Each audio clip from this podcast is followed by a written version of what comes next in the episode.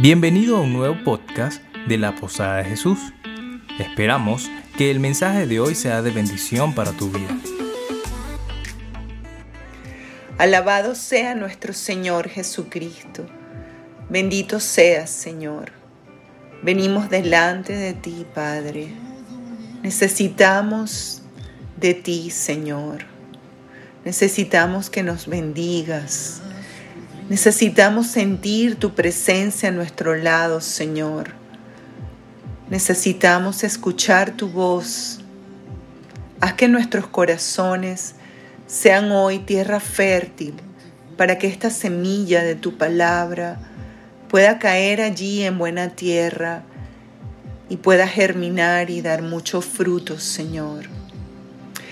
Tu palabra dice que la fe viene por el oír y el oír la palabra tuya, Señor. Háblanos en este día, Señor Jesús. En tu nombre, mi Dios. Amén. No se turbe tu corazón. Es el nombre que le hemos dado hoy a este mensaje que Dios ha puesto en mi corazón para ustedes.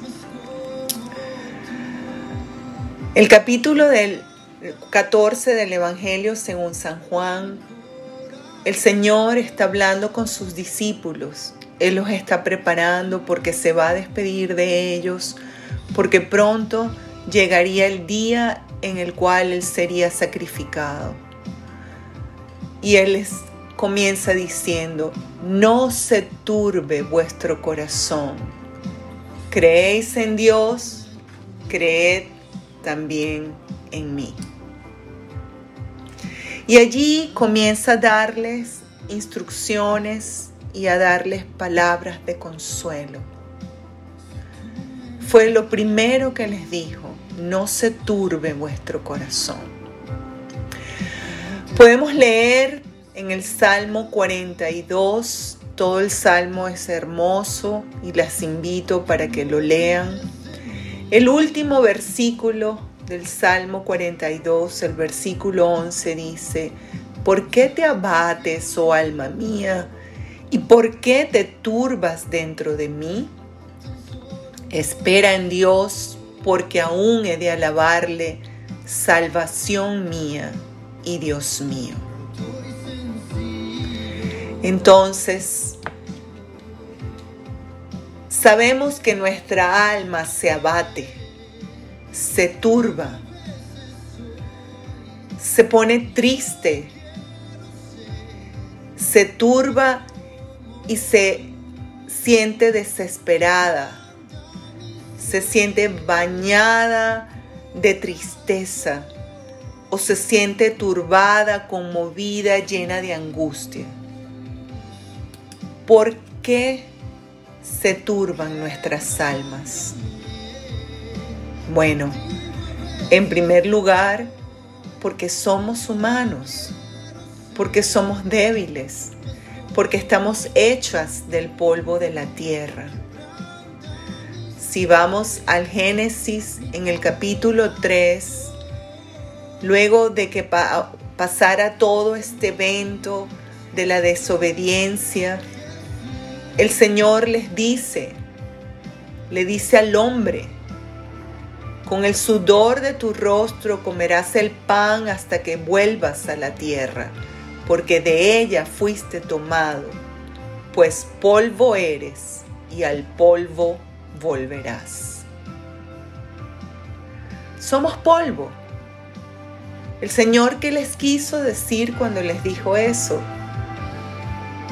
yo los hice yo los creé. Pero ustedes tienen una vida limitada y están hechos del polvo de la tierra, de sustancias que yo mezclé y los hice. Pero si no está el aliento de vida que yo doy, si no está mi espíritu en medio de ustedes, pues eres tan solo eso, polvo, mientras vives y al polvo luego volverás. Somos limitados, somos frágiles. Nuestra visión es corta, nuestra audición es corta, todo lo que hacemos está limitado por nuestra humanidad.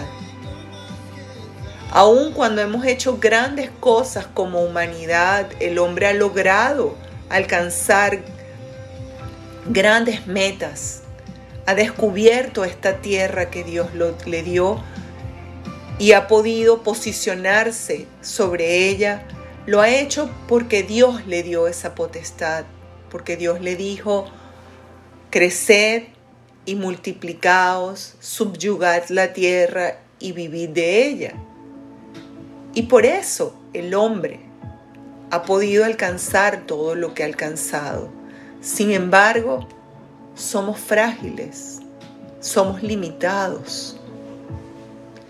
Y cuando nuestro ambiente, el escenario donde vivimos cambia de una manera tan radical como hemos cambiado en los últimos meses, pues entonces nos sentimos absolutamente frágiles, nos rompemos. ¿Por qué se turban nuestras almas? Cuando conocemos a nuestro Señor Jesucristo como nuestro Señor y Salvador, Él nos da a su Espíritu Santo. Entonces ya no somos solo ese polvo de la tierra, venimos a ser ahora sus hijos con carácter eterno ya no somos esos que van a morir y se van a quedar convertidos en polvo, sino somos los que tienen vida eterna con Cristo Jesús. Y mientras vivimos vamos a ser guiados por su Espíritu Santo. En ese capítulo de Juan, cuando Jesús empieza diciéndoles, no se turbe vuestro corazón, en el Versículos 26 les dice, mas el consolador, el Espíritu Santo, a quien el Padre enviará en mi nombre, Él os enseñará todas las cosas y os recordará todo lo que yo os he dicho. Estamos en una dimensión diferente. Estamos en el mundo, pero no somos del mundo. Jesús oró para que sus discípulos y los que vinieran después de ellos fueran consolados por el Espíritu Santo. Y no oró para que fuésemos quitados del mundo, sino para que fuésemos guardados del mal. Entonces ya no somos solamente polvo y el polvo se turba. Somos almas guiadas por el Espíritu Santo de Dios. Entonces, ¿por qué se turban nuestras almas? Si el Señor nos dice, no se turbe vuestro corazón, creéis en Dios, creed también en mí.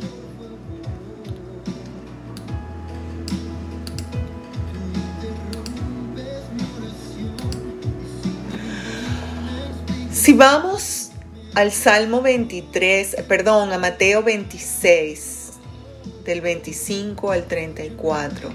Vamos a leer todo el pasaje en sus casas. Pero a la respuesta de esta pregunta, ¿por qué se turban nuestras almas? Tenemos una palabra muy importante que nos revela el capítulo 6 de Mateo, el afán.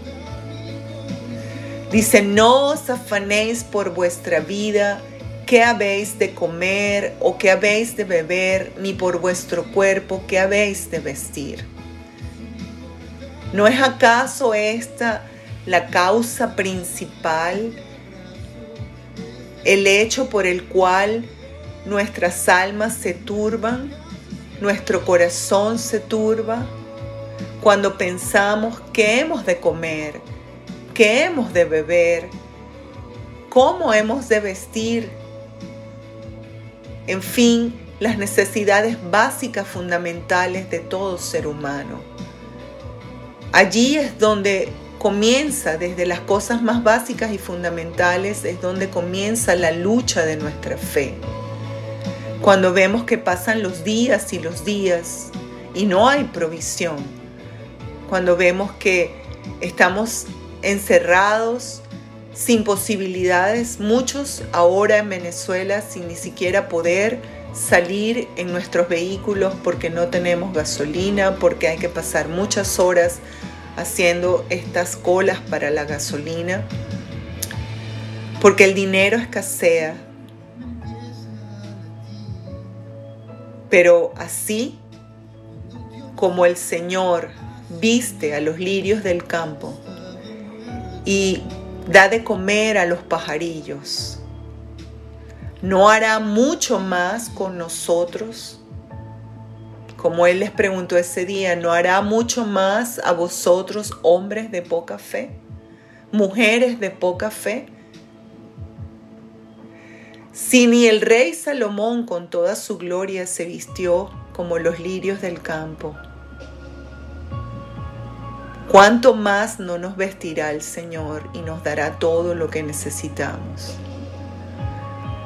Luego sigue diciendo en Mateo 6, no os afanéis, pues diciendo qué comeremos o qué beberemos o qué vestiremos. Mas buscad primeramente el reino de Dios y su justicia, y todas estas cosas os serán añadidas. Así que no os afanéis por el día de mañana, porque el día de mañana traerá su afán. Basta a cada día su propio mal. Les recuerdo que esto es Mateo 6 del 25 al 34. Si ustedes abren sus Biblias y localizan en ese texto, en esos versículos, la palabra afán, afanéis, afanarse, van a darse cuenta por qué se están turbando sus almas. ¿Por qué su corazón siente temor? Porque nos estamos afanando. ¿Y qué significa afanarse? Afanarse significa adelantarnos al día. El Señor dice, basta a cada día su propio mal.